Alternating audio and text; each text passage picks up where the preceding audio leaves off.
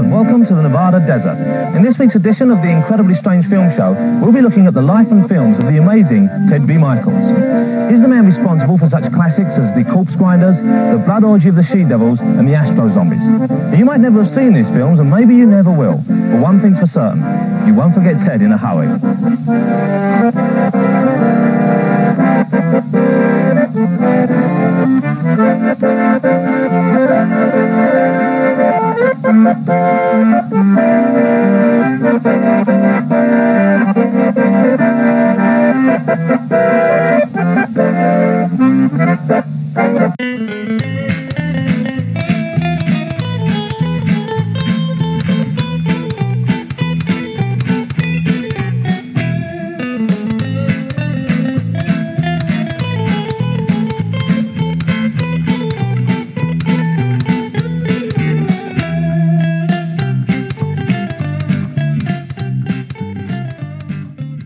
Hey everyone, Mackenzie Lambert here, your host for Mac and the Movies, where we look at everything from art house to grindhouse, mainstream to obscure, the forgotten and the unforgettable.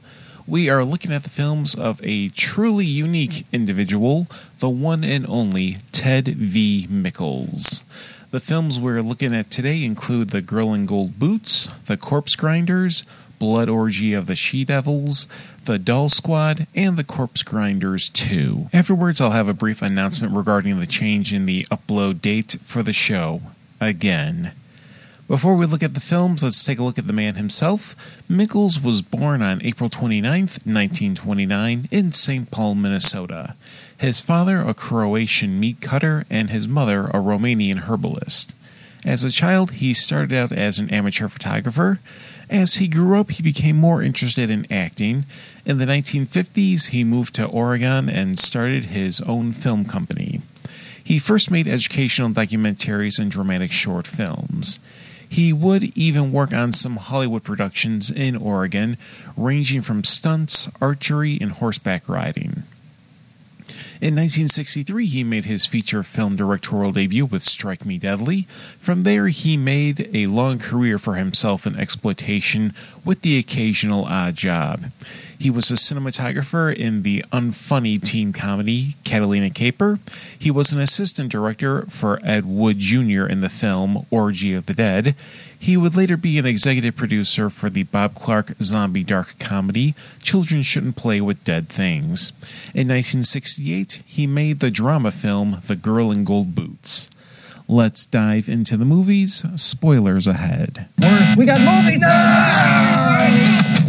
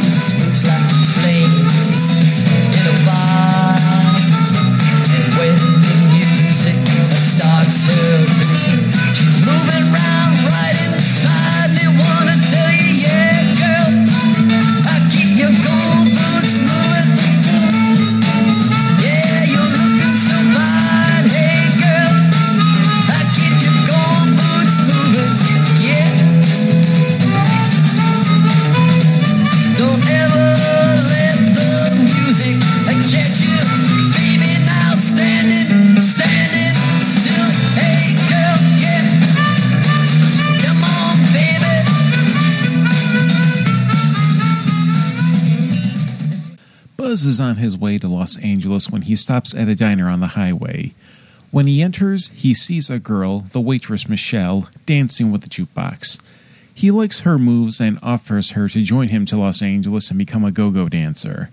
Soon, another person enters the diner a wandering loner, Critter, who is a free spirit on his way out west.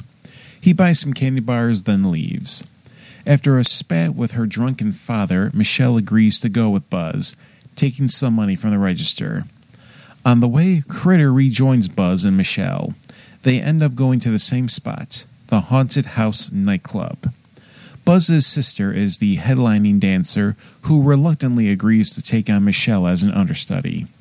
Critter takes on the lowly but honorable work as a janitor for the club. Buzz gets mixed up in the drug racket run by the owner of the haunted house, Leo. Critter warns Michelle of the kind of people she's getting mixed up with. Yet, Michelle's star begins to rise and rise fast. Michelle naively thinks she's above the drug racket by being a dancer. Meanwhile, Buzz is given a proposition by a jailbird, Harry Blatz, to get in on a major drug score worth millions. The Girl in Gold Boots is a campy, hilariously cheesy drama that is against cast for Mikels as a director. Melodrama with a lot of overacting make this an anomaly in the filmography of Mikels, and it's also a Christmas movie. I mean, if you want the weirdest double bill for the holidays, uh, you can pair this film with Die Hard or maybe Santa's Slay with Bill Goldberg. This film stands out among the likes of Astro Zombies, the Corpse Grinders, and Blood Orgy of the She Devils as being the least, I don't know, looking exploitation movie Mikels made, uh, maybe with the exception of the G rated Heart of a Boy.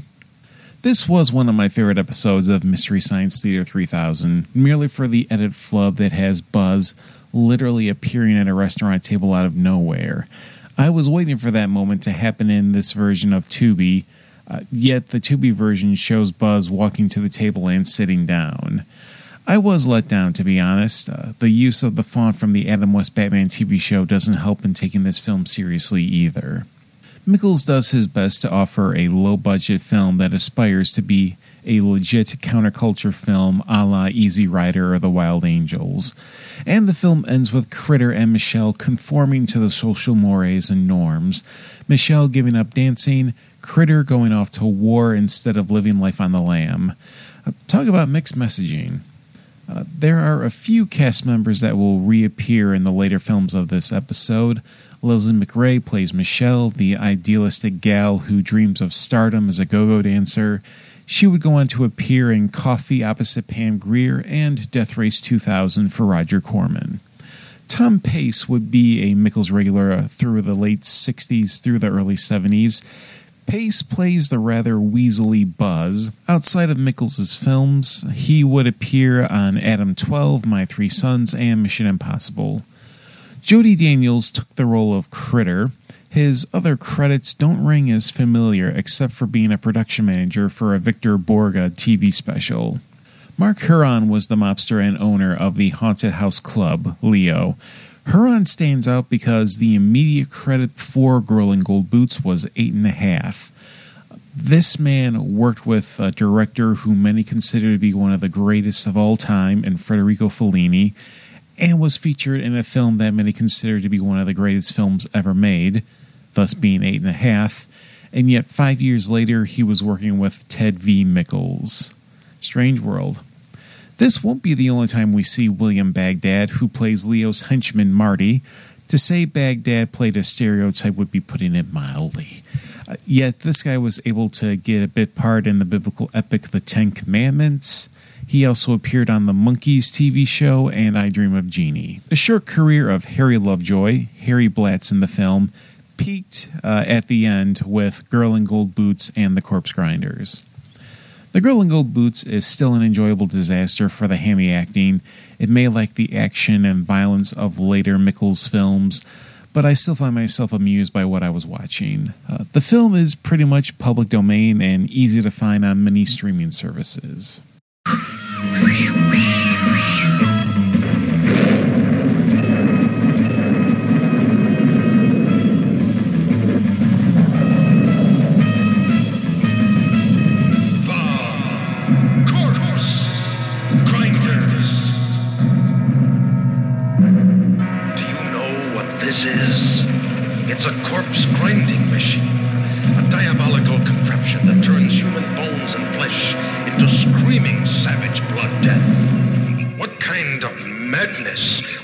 would profit from the helpless victims already interred to their final peace?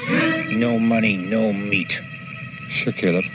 You'll get everything that's coming to you. Don't ever try and cheat me, Landau. The cops might be interested in knowing what you're doing with them bodies. What kind of mind takes from the grave the bone and flesh remains of the sacred dead?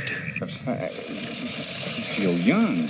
What are you, nuts? That's a corpse. Now get going. Cats become savage killers when they eat human flesh. Well, the sample wasn't really large enough to be definitive, but uh, yeah, it could be human. You know, somehow this is tied into it. Wish I knew what was on the other side of this door. More spine-tingling thrills, more bone-crushing terror than you have ever seen before.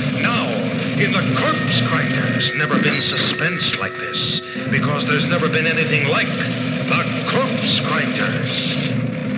But I know the answer is in that pet food factory. And I'm going down there.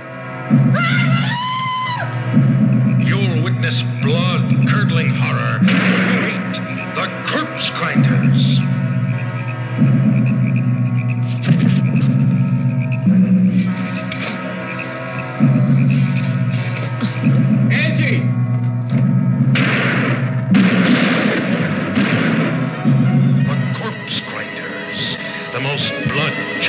Motion picture you've ever seen.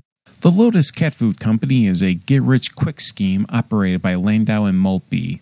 Instead of using quality ingredients, they use corpses dug up by the ghoulish Caleb. Things are going as expected until the house cats eating their brand of food start attacking their owners. The doctor and nurse couple of Dr. Howard Glass and Angie Robinson take it upon themselves to investigate the murders. This initiative starts after their own cat attacks Dr. Glass. But can they handle the horrifying revelation that awaits them at the Lotus Cat Food Company? The Corpse Grinders is peak cinema during the Grindhouse era and the peak film for director Ted V. Mikels. The film has some decent gore with the bloody sludge coming out of the corpse grinding machine. There's the titillation of women in lingerie. The bare bones sets add to the low budget charm. Oh, and the film is politically incorrect as hell. The depiction of deaf people and the mentally disabled is beyond cartoonish. Uh, the way they present sign language looks nothing like actual sign language. The character of Landau looks like he's giving himself fist bumps with it. The Corpse Grinders has a connection to another film, The Undertaker and His Pals. That film I touched on for my horror host show, Cinemax Petrifying Bijou. Uh, during one of the host segments, I mentioned that Ted V. Mikels actually bought the film and double billed it with his own film, The Corpse Grinders. Mikels even casted a few actors from that film for parts in The Corpse Grinders. Ray Danis and Charles Fox were put in bit roles. If you're curious to see that episode of Petrifying Bijou, I'll have it in the description box below. The Corpse Grinders was a huge step up from Mikels as a director, especially after seeing Girl in Gold Boots. Mikels shows just enough, or at least what his budget would allow him to show, and allows for your imagination to fill in the blanks, which is probably worse than what could ever be shown on screen. Arch Hall Sr. was the co writer of this film. Arch Hall Sr. was responsible for producing his share of B movies, often featuring his son, aspiring heartthrob Arch Hall Jr. Those films include The Choppers, Wild Guitar, Eegah, and The Sadist. The film features a new cast of actors and actresses, with only the returning cast member from past films being Harry Lovejoy. Here, Lovejoy plays the neighbor of one of the victims of the cat attacks. Sean Kenny and Monica Kelly play the detective medical couple eyeing Lotus cat food. Kenny appeared on Star Trek as Commodore DePaul, a role he would reprise for a fan funded film, Star Trek Captain Pike. Sanford Mitchell and J. Byron Foster play the sneaky operators of Lotus Cat Food Company, Landau and Maltby. They're clearly enjoying playing the bad guys. Their interactions with the handicapped employees provides much unintentional comedy. The Corpse Grinders is one of the best exploitation films ever made. It captures a dark but humorous tone. This is Mikels at his peak. A great cast, and it shows all you need to see on the gore front. Out of this batch of films, uh, this is definitely one to see.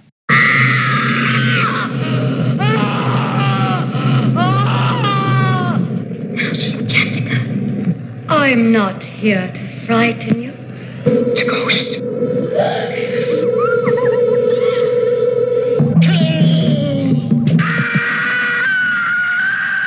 Is Mara, evil incarnate.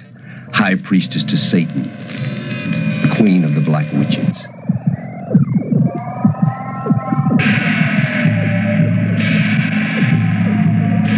Blood orgy of the she devils.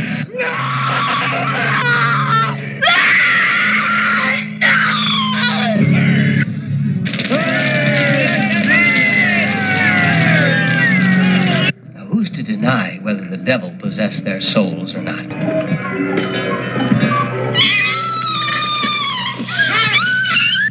She is too dangerous to share our secret.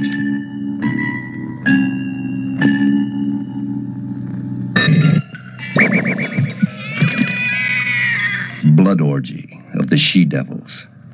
The film that dares to probe the black depths of hell.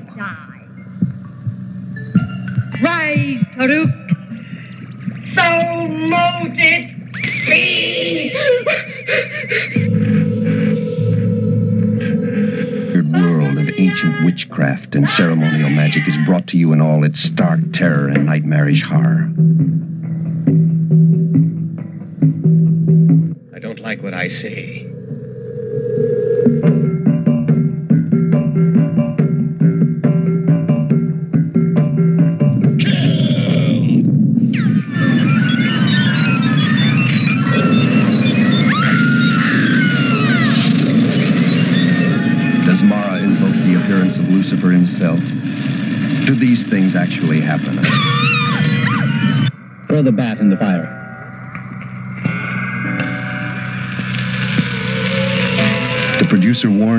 Against indulging or experimenting in occultism or the psychic sciences without professional advice. Blood orgy of the she devils. After the psychedelic opening credits for Blood Orgy of the She Devils, we witness a cult ceremony. A man is being sacrificed as girls dance around him. He is murdered, then cooked. All of this committed under the watch of the sorceress Mara. We have a subplot of mobsters wanting an ambassador killed by the dark magic of Mara. She succeeds, but the mobsters fear her as a loose end. They try to take out Mara and her assistant Taruk. They seem to be dead, but soon resurrect and take their brutal vengeance. Mark is a skeptic, but his girlfriend Lorraine is sensitive to the supernatural. They decide to sit in on Mara's ceremonies, which gradually has a strong influence on them. Fearing their lives, they consult with Dr. Helsford, an academic who has knowledge of the dark arts. Dr. Helsford is their hope to stop Mara, but will he stop Mara in time? Blood Orgy of the She Devils is a title that sounds like the epitome of exploitation, but this is a film where Mikels takes the subject matter on a serious note. All the seances and cult scenes are played straight. The flashback to the witch in custody of the Witchfinder is tough to watch when the accused witch gets a skewer stabbed into her back. The flashback of the stoning was brutal as well. We've gone from the camp of the corpse grinders to the grim of Mark of the Devil. The ending is a nihilistic one as well. In the wake of Night of the Living Dead, sad endings became popular.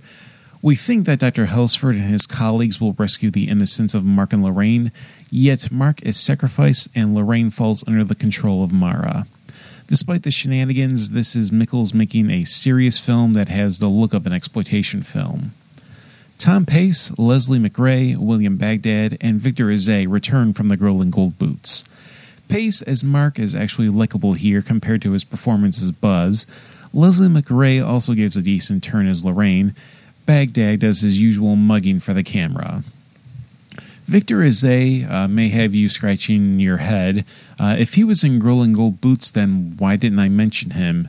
Uh, he played a small part that really wasn't worth mentioning. Uh, he was the drunken father we meet in the beginning. He doesn't do a whole lot in the role and doesn't do anything impressive with it. But in Blood Orgy of the She Devils, he's great as Dr. Helsford. He goes into detail in the history of witch hunting and the innocents that were wrongfully prosecuted. He talks about how, in the then current times of the early 1970s, cults and witchcraft were a haven for those who felt uh, disenfranchised or an outcast of society. Izay has probably the most impressive filmography of any actor under Mikels' direction. Over the Hill Gang, Billy Jack, Gunsmoke, The Waltons, Little House on the Prairie. Mara was the only role for actress Lila Zaborin. Her only other credit was the documentary The Wild World of Ted V. Mikels. Blood Orgy of the She Devils stands as one of Mikels' understated films.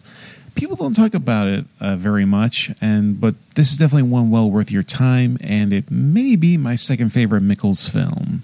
Here comes the Doll Squad, America's newest and deadliest secret weapon. A rocket is sabotaged. This sets the scene for one of the greatest manhunts in the history of the United States. What's the name of the island? Meet Sabrina Kincaid, oh, the leader of the Doll Squad, played by red-headed, beautiful Francine York. She recruits members of the Doll Squad from every class of society.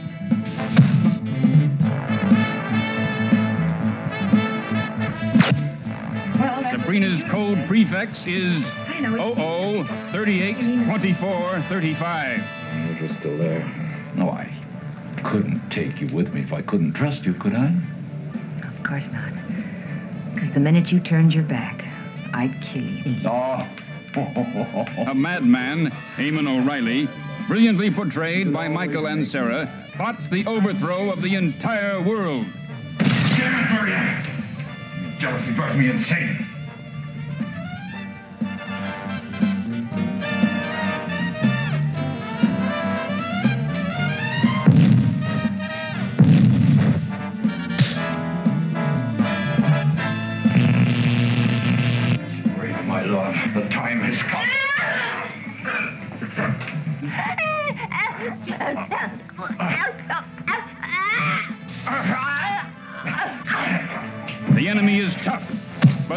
Squad is tougher.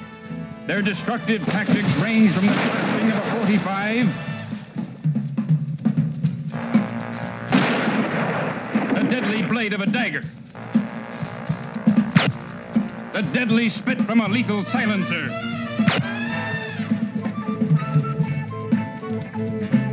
Or their slashing hands, karate, kung fu, judo.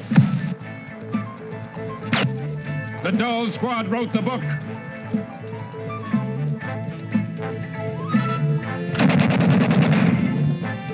Spelling death and devastation to those who stand in their way or oppose their will. They work and kill for Uncle Sam.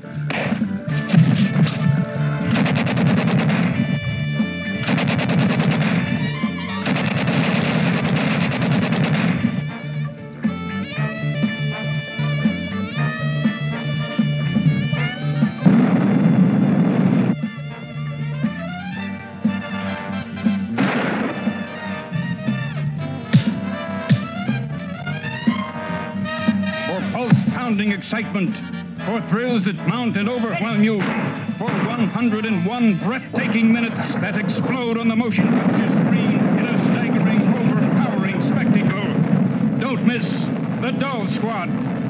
Total entertainment for all ages. Be sure to see the Ted V. Mikels film production of The Doll Squad. The Doll Squad opens with a space launch being sabotaged, the astronauts on board killed in the explosion. Shortly before the detonation, a senator receives an ominous warning. To investigate, the senator calls upon Sabrina Kincaid, a top government agent. She identifies the voice on the warning as Amon O'Reilly, a known terrorist and drug manufacturer. Sabrina is assigned to call upon agents of the Doll Squad. Sabrina is tailed as she recruits two agents, a scientist and a martial arts expert. Both are swiftly taken out by henchmen of O'Reilly. Sabrina herself is nearly killed until saved by fellow CIA agent Connolly. She takes more caution in notifying the other recruits an electronics technician, an explosives expert, a psychiatrist who specializes in interrogation, and others. Now they take the fight to O'Reilly. The Doll Squad is the Fox Force 5 movie we all imagined. Tough, sexy girls taking out goons in violent fashion. Yet, this film has some stakes that escalate after the space shuttle sabotage. This is not just pretty girls taking down some generic henchmen with little effort. These girls aren't Rays or Captain Marvels. This team suffers some serious casualties and faces adversity. I was not expecting the scientist and the martial arts expert to be killed off as bloody and as early in the film as they were. Uh, the pyrotechnics, uh, for a lack of a better term, are hilarious. Uh, they are clearly stock explosion inserts edited into the scene. One of the gimmicks is a liquid that can cause explosions when ingested.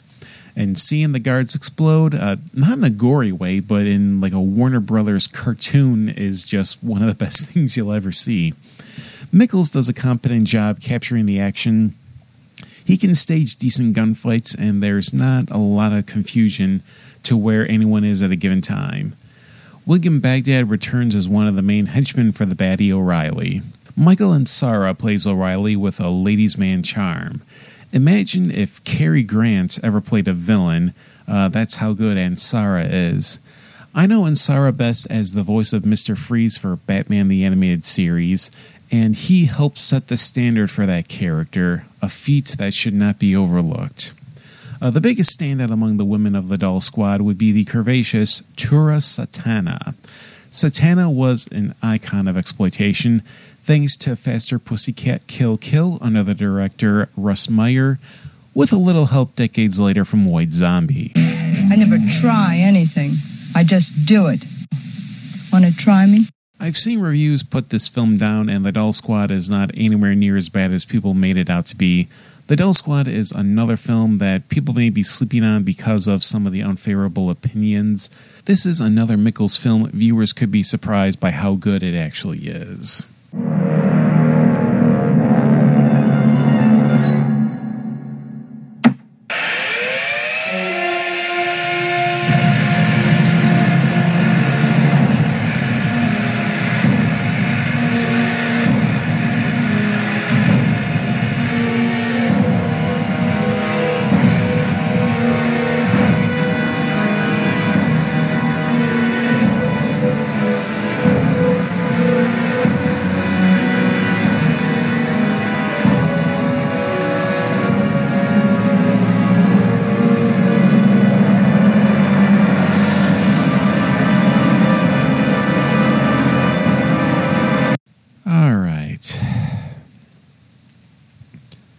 Corpse Grinders 2 opens with an updated take on the original intro of the Corpse Grinders.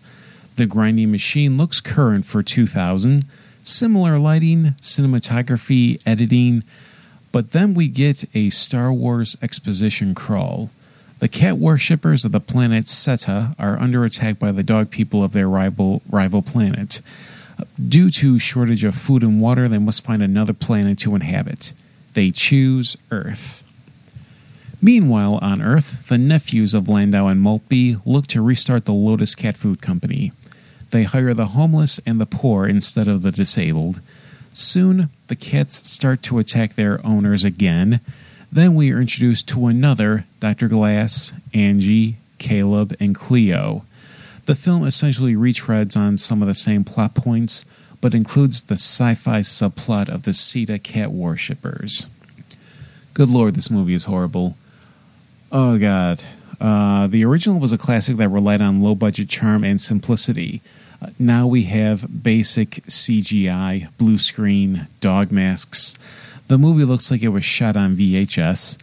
The alien subplot felt so out of place. I, I would have settled for just a plot point rehash of the original, but instead we got whatever this decades later sequel is. This is what scares me of the still in production sequel to The Forbidden Zone from Richard Elfman.